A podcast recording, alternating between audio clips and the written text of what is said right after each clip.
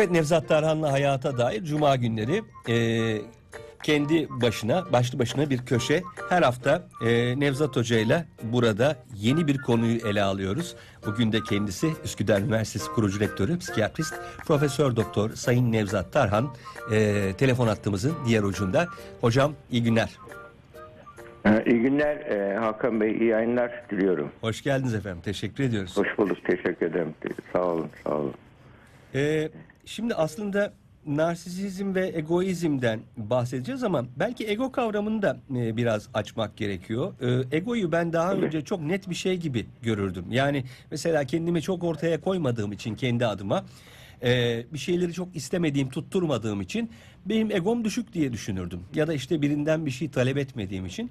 Fakat zamanla gördüm ki ego aslında öyle çok da o tip bir şey değil. Çok görülebilir bir şey değil. Sanki böyle bir cam sürahi gibi, e, sıvı gibi yani o sıvı nasıl bir kaba dökülüyorsa o kabın şeklini alıyor gibi değil mi? Ego öyle çok net bir şey mi? Tabii tabii. Yani ego bir kişiliğimizin bir parçası. Yani kişiliğimizin üç ana parçası var. Ego, süperego bir de id olarak tanımlanan üç e, topografik te- teze göre üç önemli parçasından birisi egonun özelliği mesela süperego denetleyici, düzenleyicidir. E- e, ego da böyle uyum sağlayıcıdır. Adaptasyon sağlar, uyum sağlayıcıdır. İd de e, bencildir. Her istediğini iste- şey yapar, talep eder. Aslında ego normalde sağlıklı bir insandaki ego kaptan köşkü gibidir kişilik yapımızda. Ego e, son karar vericidir. Direksiyonda oturur. Ama it e, sadece böyle bizim kültürümüze nefis olarak geçer. Ya böyle aşırı isteyen, aşırı talep eden. O zaman ben ben ben sadece- diyen insanda it önde midir hocam? Tabii it it e, ego ile it arasındaki sınırı koruya çizememiş insandır. yani o kişi ego çünkü şu anda kaptan köşkü sıfır ego olmaz. Sı- sıfır ego oldu mu insan o zaman bi- bitkiselleşir ya da diğer canlılar gibi olur. Hani ego e, bir şeydir bizim için e, do- do- do- uyum sağlayıcı yani kontrol edici sistemdir. Yani beynimizin ön bölgesinin en önemli fonksiyonudur. E, ego fonksiyonu Latince sadece insana zaten ben bu. demek değil mi hocam? Diğer canlılarda Ego. yoktur. Ego Nasıl? Latince, ego ben demek değil mi zaten? Ben demek zaten Ego ben demek yok. bizim kültürümüze ben, benlik, enaniyet, ene olarak geçer kültürümüze. Yani eski Türkçe'de Osmanlıca'da ene, enaniyet olarak işte benliğe enaniyet denir, bencilliğe. Ama bene ego denir. Bir de kendilik vardır, self olarak bilinir. O da ayrı bir daha daha geniş bir kavramdır. Şimdi burada Süpergo'da kişinin e, hayatta yaşadıkça çevreden öğrendiği, bizim işte vicdan olarak da tanımlanabilen, yani doğuştan gelen bir parçası, egomuzun bir parçası vardır. Onu e, büyüdüğü ortam, ailede o e, de- de- denetleyici, düzenleyici bir mekanizma olarak çalışır burada. Yani devamlı. Çünkü insan egosuna kalırsa insan kendisini dünyanın merkezinde olmasını ister. Her istediği olan bir kimse mesela narsist oluyor işte. Ee, bir o zaman sonra. hemen burada e, farkı koyalım. Şimdi egoist ve narsisist arasındaki fark nedir? Tabii. Bir kere e, e, burada e, aslında Fr- Freud burada çok güzel bir açılım, yani kavramsallaştırma yapmış. E, narsizmi iki ayrı. Primer narsizm, sekonder narsizm. Primer narsizm doğuştan her çocuk narsisttir. Her çocuk kendini dünyanın merkezinde sanır. Ego sadece egosunu ben ben ve diğerleri der çocuk. Ben ve diğerleri der. Sadece sevgi yatırımını sadece kendine yapar egoist kendine hayrandır, kendini sever, sever. Fakat e, bu primer narsizm büyüdükçe e, oyuncaklarını sever, kardeşlerini sever, annesini, babasını sever, sevgi yatırımını dağıtmaya başlar. Daha da büyüdükçe okulu, arkadaşlarını sever, vatanını sever, insanlığı sever, yaşadığı gezegeni sever, varoluşu sever, yaratıcıyı sever. Sevgi yatırımını böyle e, varoluşsal olarak e, anlam katarak dağıtır. İnsanın normalde sevgi yatırımını yönetmesidir. Yani e, sevgi yatırımını sadece kendine yatıran kimse narsist oluyor. Sekonder narsistler de şizofrenlerdir mesela. Şizofrenlere sekonder narsizm. Şizofren mesela sadece ben der, diğerlerini mesela yanında birisini keserler, ilgilenmez. Ya birileri bir şeyler konuşuyordur, benim aleyhimde konuşuyorlar der. Kendilerini özel, üstün görürler. diğer ben ve diğerleri de ayırırlar aynı çocuk gibi. Onlar da hastalık sebebiyle bir şeye e, çocuk gibi bir primer narsizme dönüyorlar. Ama diğer narsist kişilik bozukluğu, narsistik kişilik bozukluğu dediğimiz durumda e, yani çocuklar doğduktan sonra kendi primer narsizm dediğimiz yani ben diyerek duyarlar. Yani egoizm bir davranış kalıbıdır. Narsizm kişilik biçimidir. Yani her narsist egoisttir ama her egoist narsist değildir. Güzel. Yani, Yani bunun için şey- egoist, şemsiyesi var. egoist herkes de zaman zaman egoist olabilir. Ama narsist demek için diğer kişilik özelliklerinde olması lazım kişinin.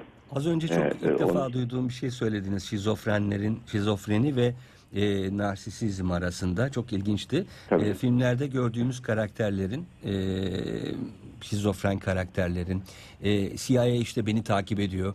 E, benim benimle ilgili plan kuruyorlar falan demesi kendini büyük görmesi sanıyorum bu bağlantıdan Tabii oluyor. tabii o primer narsizm. Mehtiler var. e, Kendini elçi olarak görenler var. Dünyayı yönetiyorlar. Yani bu, bu şekilde bunlar narsizmin patolojik hale gelmiş şekli. Mesela kendi kültürel dokuya uygun olmadan bir kişi kendisini bir elçi gibi tanım ediyorsa, Mehdi gibi tanımlıyorsa böyle durumlarda o klinik vaka oluyor o kişiler. Yani bunun için çok bazen çok zeki kişiler de oluyor. Et- Etrafından şey de topluyorlar bunlar. Tabii. Takipçi de toplayabiliyorlar. Etkileyici tipler oluyorlar Tabii genelde. tabii. Ya Etkileyici tipte aynı öyle bir, bir özellikleri oluyor. Büyüleyici özellikleri de olabiliyor. Etkiliyorlar. Yani bu zeki kişiler de çoğu zaten. E, Ama onun, onun kadar zeki olmayanlar ona tabi oluyorlar böylece. Yani bu nedenle burada bu narsizmin gerçekten bir şeyidir. Savaş çıkaran patolojidir. Bak Napolyon narsisttir. Hmm. İskender narsisttir. Bunlar. Napolyon'un o meşhur el, elini göğsüne ver tutması var ya. O narsizm yani. Yani öyle ya başarılı olurum ya ölürüm diyor. Mesela narsistlerde. Yani başarısız olmayı başarılı olmayı yaşam sebebi görüyor. Başarısız olmak olacaksam yok olayım diyor. Yani başarısız olmaktan korkarlar narsistler. Şöyle Onun için hocam. İskender de öyle mesela. Daha Hindistan'a kadar gitmiş. Başarısız olmaktansa ölmeyi tercih etmiş ve işte Bağdat'ın oralarda falan ölüyor sonuç, sonuçta da. Hocam Evet. şöyle okumuştum e, kitaplarda. E, narsisizmin aslında e, liderlik için önemli bir gereç olduğunu çünkü kolay değildir. Yani bir toplumun komple kaderini değiştirebilmek ve buna cüret edebilmek çok e, standart bir durum değil. Ama narsistlerin de işte e, ikiye ayrıldığını e, yani narsist liderlerin ikiye ayrıldığını yıkıcı narsist lider ve yapıcı ya kurucu narsist lider olarak ayrıldığını duymuştum. Bilmiyorum doğru mudur? Tabii. Narsist kişi başarılı olursa ya onarıcı narsist lider deniyor. Yapıcı narsist. Başarısız olursa e, yıkıcı narsistler deniyor. Mesela Hitler de öyle. Hitler'in kişiliği çok incelenmiş. Yani çok iyi bir çocukluk geçirmiş. Annesi çok koruyucu. Yani annesi çocuğuna fazla koruyan, çocuğunu özel önemli yetiştirmiş bu anne. Baba da biraz silik, liberal birisi babası. Ve devamlı başarı odaklı büyütülmüş proje çocuk olarak. Başarı başarı odaklı proje çocuk olarak büyütüldüğü için başarı başarısız olmaktan korkarlar narsist kişilik yapıda olanlar. Yani en büyük korkular onların araştırsanız başarısız olmaktır. Onun için yani en büyük ihtiyaçları da kendine akıllı ve yetenekli dedirtmektir. Empati yapamazlar onun için. Empati yapamadıkları için hep övgüyle beslenirler. Çevresini et, öven kişiler toplanır hep bir müddet sonra. Yani ilk başarılı dönemlerde sabırlı da ola- olabilirler narsistler. Zor dönemleri çünkü hedefine ulaşmak için çile çekerler, zorluklara katlanırlar. Yani başarısız olmaktansa ölmeyi tercih ederler. Ya başarılı olurum ya ölürüm mantığıyla hareket ettikleri için. Ama bunun mesela şeyde de karşılığı var. Mesela bizim e, ya, şehit olma duygusu var. Bu narsistik bir duygu değil. Şehit olmak yüksek bir ideal için ölmeyi göze almaktır. Ama narsistler kendi egoları için ölmeyi göze alırlar. Düşün. Daha büyük kendi bir şey egoları için değil, yani için. şerefsiz yaşamaktansa şerefli bir şekilde ölüyüm derler. Başarılı olduktan sonra insan kendilerini kutsallaştırırlar narsistler. Her tarafa heykellerini diktirirler. İnsanların kendisini ele töpmesini isterler ve eleştiriye tahammül edemezler. Eleştirenleri düşman gibi görürler bu kişiler. Ve eleştirenleri do halbuki ama mesela İskender buna rağmen İskender'in yanında bir veziri varmış. Hiç hiçbir şey söylemiyormuş. Hep övüyormuş onu. Bir gün söylüyor diyor ki hiç sen hiç benim bir şey söylemiyorsun. Hiç bana yardımını görmedim diyor. Eğer ya benim hatamı bilip söylemiyorsan yanlış yapıyorsun. Eğer beni hatasız görüyorsan o zaman sana gerek gücüm yok diye uzaklaştırıyor yanında. Mesela narsist ama gene de e, eleştiriden faydalanan bir narsistmiş o. Dengeli yazılım durumlarda ama. Napolyon öyle değil. Napolyon'u Batı örnek aldığı için birinci, ikinci dünya savaşlarında Napolyon'un kişiliğinin örnek alınmasının çok büyük rolü var. Machiavellizm de e, e, Napolyon da Machiavelli örnek almış. Machiavelli'nin amaca ulaşmak için her şey serbesttir tezini alıyor. Yanında o Hitler'in ve e, Machiavelli'nin kitabı çıkmış Hitler'in yanında, Napolyon'un yanında. Yani e, Machiavelli 1500'lerde yaşıyor. Hitler 1800 şey 1800'lerde Napolyon, Hitler de işte 2000 1900'lü yıllarda. Yani onun için bunlar örnek almışlar. İkinci Dünya Savaşı narsizm yani narsizmin politik narsizmin e, e, fark edilmesi e, ne sebep olmuş ve Birleşmiş Milletler kurulmuş. E, Birleşmiş Milletler e, demokrasi keşfedilmiş. Çünkü muhalefet gerekir. Muhalefet narsizmin en büyük ilacıdır. Yani kültürel narsizme karşı kültürel muhalefet gerekiyor. Siyasi narsizme karşı siyasi muhalefet gerekiyor. Yani bir muhalefet olduğu yerde öze, sorgulanmadığı zaman narsist kendini kutsallaştırıyor. Etrafında övenler olduğu zaman ve narsistler hata yapmaya başlıyorlar böyle durumlarda. Onun için narsistik kişilerin yanlarında mesela bizim şeyde var Osmanlı'da ya devamlı şey yani senden büyük Allah var sultanım diye devamlı söyleyen bir birisi varmış. Hatta artık en sonunda Vahdettin diyor ki bu söyleyen kimseye Boğaz'daki İngiliz gemilerini gösteriyor. Artık sana ihtiyaç yok diyor. Yani şey yapıyor. Yani senden büyük Allah var dedirtmene demene lüzum yok diyor. Zaten o pozisyonda değiliz diyor. Zaten ben şu anda şey ya müthiş üzülüyor tabii. Çok bunalıma girmiş sadece Vahdettin o dönemde. Bir diğer şey de mesela şeyde var. Yavuz e, Ömer Hazreti Ömer'in de var. Meşhur Yani yanında var. böyle kendisini e, ölümü hatırlatan birisini taşırım, bulundurulmuş. Ölüm var Bir gün artık sana ihtiyaç yok demiş. Niye demişler? Saçımda beyazlar başladı demiş. Evet. Yani onun için ölümü hatırladım. Bu da bir nevi kendi narsizminde insanın mücadele etmesi. Ben narsist değilim diyen insan en büyük narsisttir söyleyeyim. Şimdi hocam, Hepimizin içinde narsist çekirdek vardır. Kötü parça diyor buna Kernberg mesela. İçimizde kötü parçadır bu, narsist parçadır. Vardır. Ben hep ben der. Önce ben der. Sadece kendi çıkar. Bu ne işte ben, bencil parçadır içimizde. hocam ben sizin yüzünüzü görebilirim. Kendi yüzümü göremem. Bir ayna olmadığı takdirde. Çünkü yapım öyle. Gözlerim ileriyi gösterir. Kendimi göstermez. Yapım böyle. Evet, çok. Ee, Aynen. sanıyorum e, yani herkes egoluyu anında fark ediyor. Egosu yüksek, narsist insanı pek çoğumuz fark edebiliyoruz ama kendimize yönelik bu bakışa maalesef sahip değiliz değil mi? Yani kendimizi kendi yüzümüzü güzel- görmemek gibi. Güzel benzetme yaptınız. Kibirli insan, kib- halk arasında kibirli bilinir narsistler. Evet. Benciller mesela kibirli olmayabilir. Çok mütevazi de gözükebilir. Ama narsistler kibirli olarak bilinir. Hatta bizim kültürümüzde kibirli büt- bütün kötülükleri bir odaya doldurursanız kapısını kibir açar denilir. Çok güzel. Yani bunun için kibir narsistlerin en büyük özelliği şeytanın şeytani bir özelliktir aynı zamanda bu.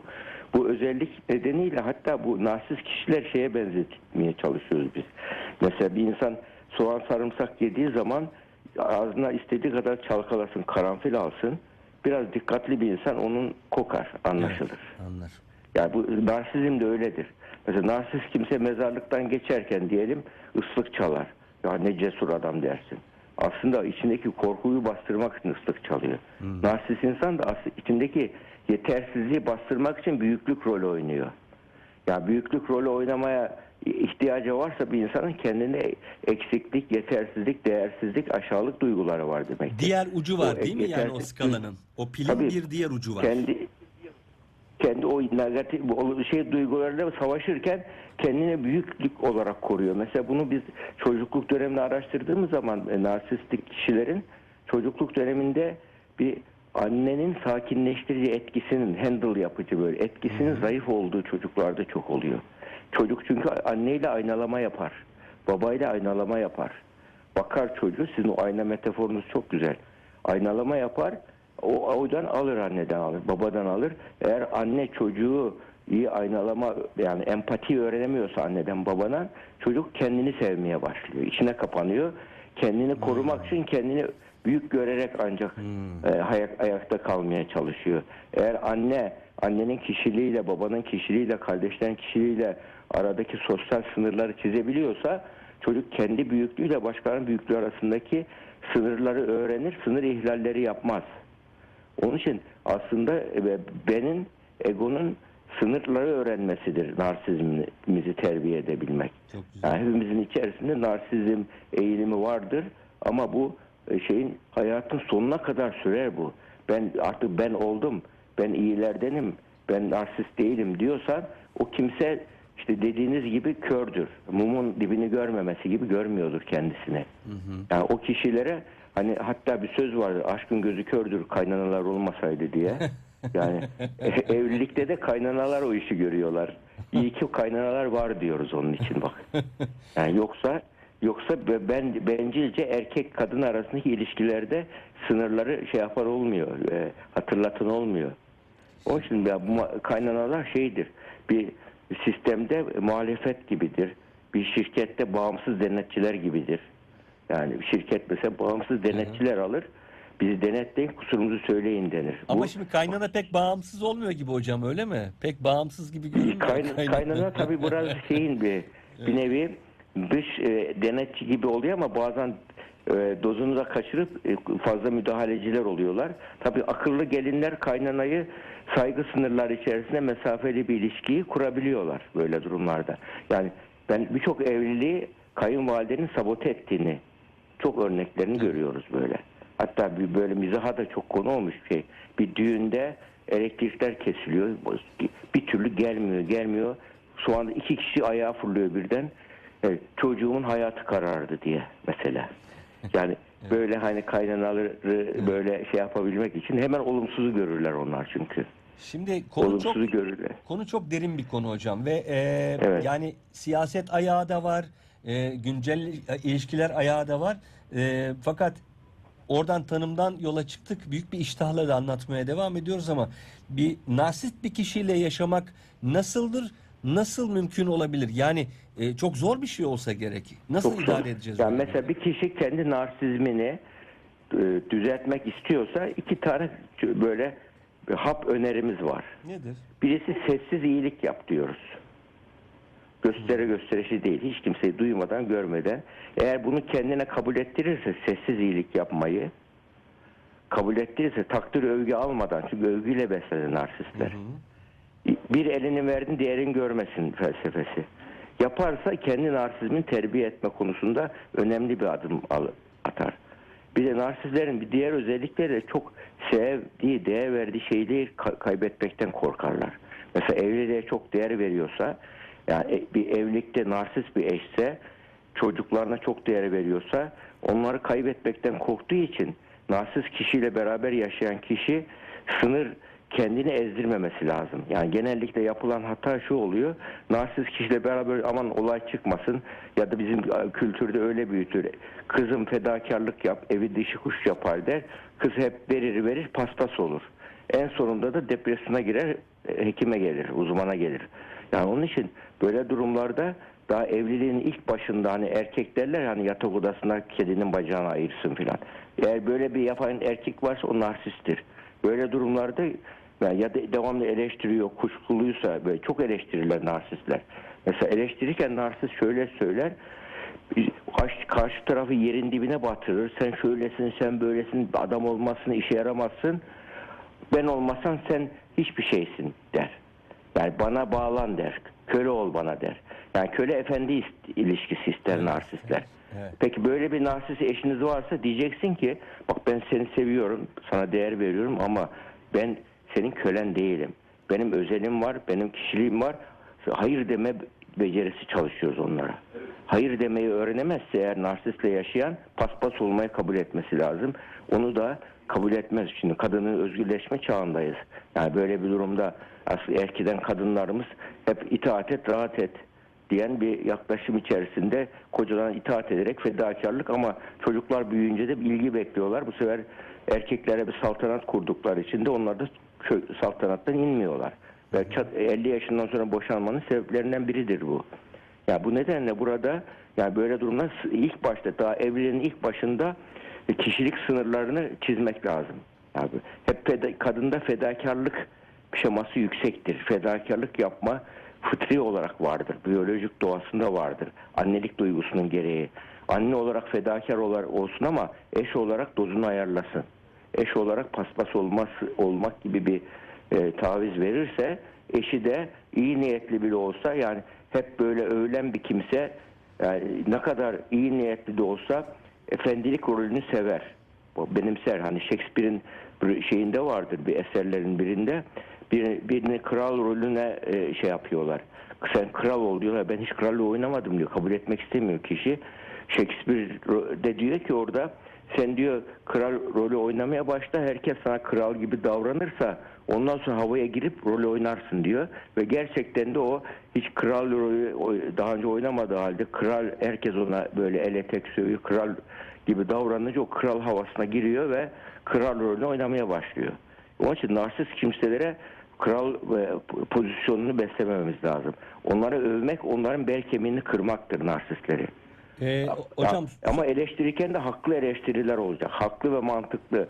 Haklı ve mantıklı eleştiri olmaz. Dürtüsel olursa sizi rezil ederler. Hmm. Evet. Ee, şimdi biz e, cemiyet toplumuyuz genel olarak. Yani e, Doğu toplumları, Orta Doğu toplumları daha cemiyet ağırlıklı toplumlar. Evet. Batı toplumları daha bireysel toplumlar. Gerçi küreselleşen dünyada birbirine giriyor bu ikisi ama artık e, narsisizmin e, besleyen toplum yapısı e, bireysel toplum mudur, cemiyet toplumudur? Tabii tabii şu anda mesela duygu temelli toplumlarda narsizm besleniyor. Çünkü du- narsizmi yönetmek için akıl ve muhakeme gerekli. Evet. Ee, Şeyler özellikle duygu temelli toplumlar, böyle bireyselleşme, kişiyi yücelten toplumlar bir başarılı bir kimseyi övüyor, övüyor, övüyor. Onu bir nevi ona kötülük yapmış oluyor. Narsizmini besliyor onu. Onun. Yani herkeste böyle şey değil ki övülmeye karşı rahatsız olma, bir dervişlik ahlakı yok ki. Herkesin hoşuna gider övülmek. Övülmek ve ama o övülmeyi kişi ben yani övülen kişi, övülecek işler yapan kişi bizim kültürümüzde mesela Necip Fazıl'ın çok güzel bir sözü var. İlahi irade elinde kamışım, ben hay yazmışım, hay yazmamışım Çok diyor. güzel. Ya ya ne güzel söylemiş Çok ya. güzel. Yani bir de hani ilahi buna sanki ilahi, bazıları da bu Necip Fazıl sanki şirke şirk koşuyor gibi. Yani Allah'ın elinde kamışım ben Alakası diye meş- mü- müşrik diyenler var ama öyle değil ki. O diyor ki ya ben bir güzel bir eser çıkarıyorum ama ben bunu sadece ilhamım ilham veriliyor bana. Ben yansımacıyım diyor. Ayna gibiyim diyor. Yani Güneş dışarıdan diyor. demekten bir farkı yok hocam bunun. Estağfurullah, Nasıl? estağfurullah Tabii, demekten bir aynen, farkı yok. bu öyle tabii ya. Tabii ya onun için onlara hemen bazıları şirk demek suizan etmektir. Yani ben aynayım diyor. Ka- Tabii. e, Güneş başka yerden geliyor. Güneş değilim ben diyor. Güneşin kaynağıyım diyor. İradem Bu ona hem ait diyor. e- eseri güçlü eseri övüyor hem de eserin Tabii. sahibini övüyor. Sadece aracı olduğunu söylüyor. Bu ilham böyledir. Yani ilham onun için ilhamı şeyle şirkle karıştırmamak gerekiyor. Bu bazı selefi öğretilerde maalesef bunu karıştırılıyor. Yani e, böyle birçok başarılı insanın başarısı tamamen kendi e, egosunu ikinci plana atıp büyük e, egoya yani yaratıcıya en büyük ego yaratıcıdır. Azameti kibriya Evet. sahibidir.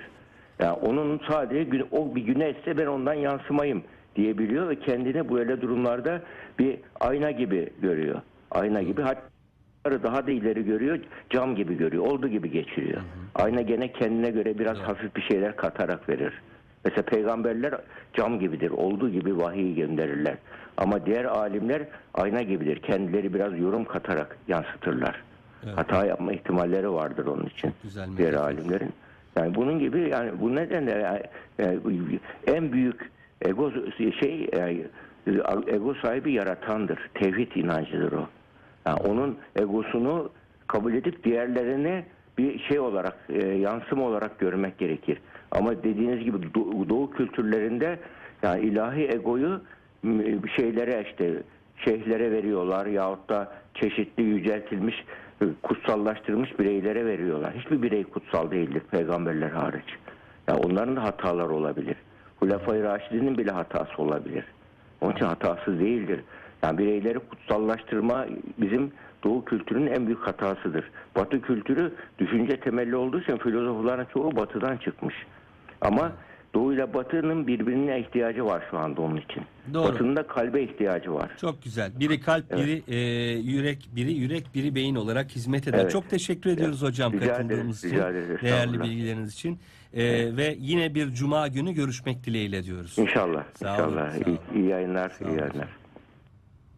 Olun.